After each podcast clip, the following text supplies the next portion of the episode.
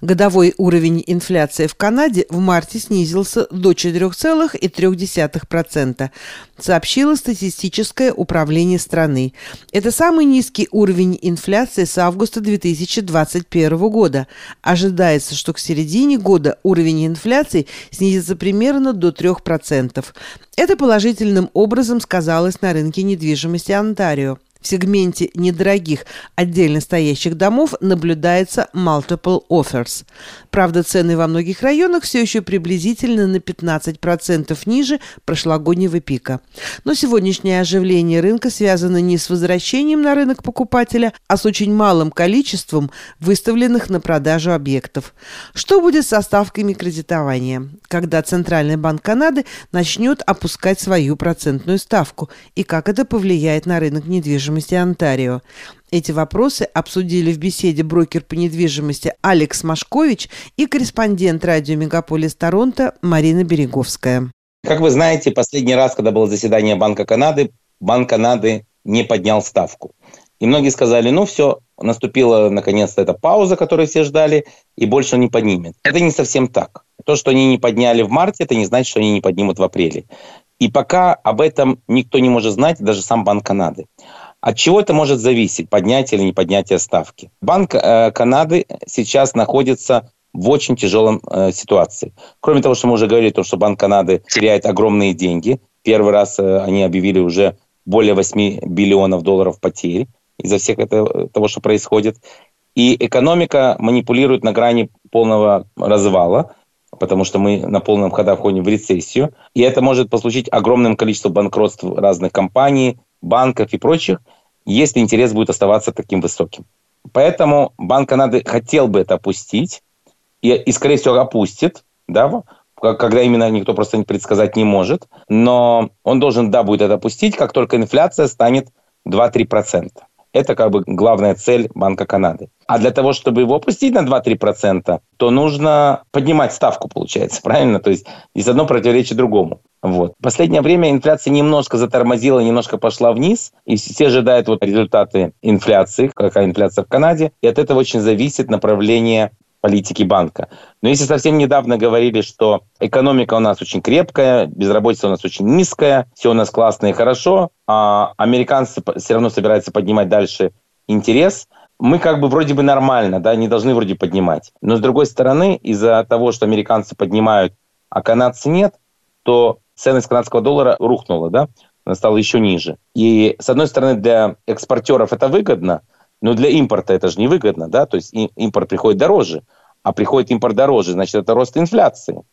Понимаете? То есть одно другого. Поэтому у канадского банка может другого выхода не быть, как поднять интерес, чтобы не отставать от американского банка, если он поднимет, да.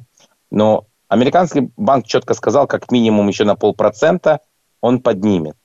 И поэтому теоретически есть большая вероятность, что Банк Канады поднимет еще на 0,25% хотя бы один раз. Есть большая такая вероятность, но это будет, мне кажется, практически уже последнее поднятие.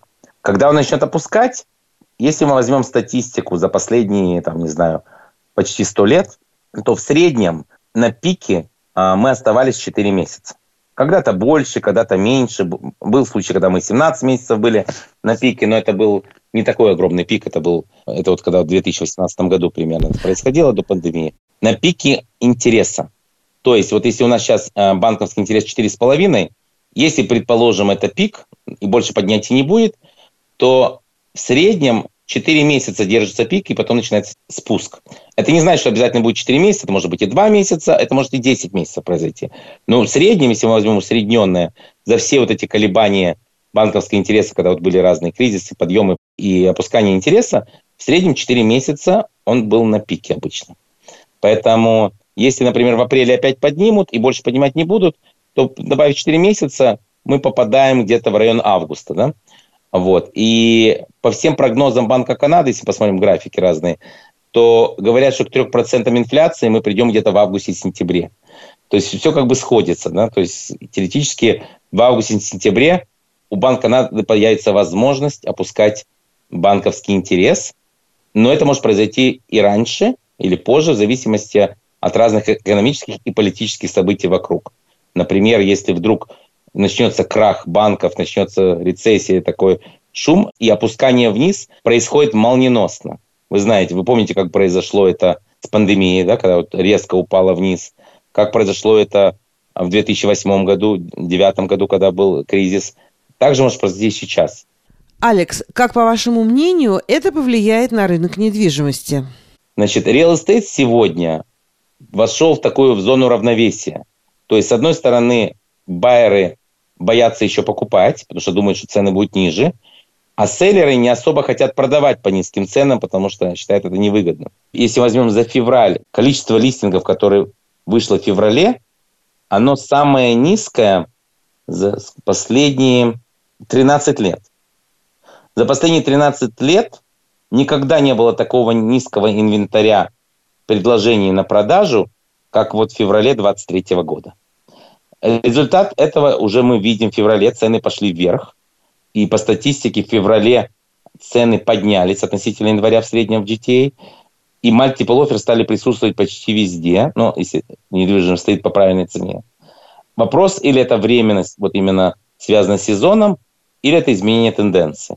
Но если, представьте себе сейчас, при таком высоком интересе, когда стало мало листингов, вдруг пошли цены вверх и есть multiple offer, что произойдет, когда опустят, скажем, на 1% банковский интерес? Какой один? Полпроцента. Это все взорвется. Потому что если мы вернемся опять к демографической ситуации, то только за 2022 год въехало около миллиона новых жителей в Канаду. Это огромное число. Нам сегодня рассказывают 450 тысяч квота, 470 тысяч квота. Миллион, не 450 тысяч. 450 тысяч – это только новых резидентов, да, вот, кто получил пиар. Ну и въехало огромное количество беженцев с Украины, въехало огромное количество рабочих, потому что нехватка рабочей силы, въехало почти 400 тысяч иностранных студентов. В данный момент в Канаде находится миллион иностранных студентов, которые все хотят остаться и все сейчас снимают квартиру или дом, или комнату, правильно? Вот представьте, какое идет давление огромное на канадскую недвижимость. Но при этом билдеры в августе месяце сократили на 33% свое строительство, а к сентябрю почти на 70%. То есть, с одной стороны, иммиграция идет полным ходом, люди приезжают полным ходом, а билдеры из-за того, что цены падают, становится невыгодно продавать, перестали строить. Вот представьте себе, что произойдет с real estate как говорил Ротшильд, да, нужно покупать, когда кровь на улице, даже если это ваша собственная кровь. Кстати, то, что мы сейчас покупаем, например, дома, если человек вносит 20% down payment, как положено, да, 20% своих денег, например, которые у него лежат в банке, которые он боится потерять, то даже с таким банковским интересом есть позитивное cash flow. Спасибо большое вам за это интервью и будем следить э, за ситуацией. Хорошо, спасибо вам за ваше время. Если что, звоните.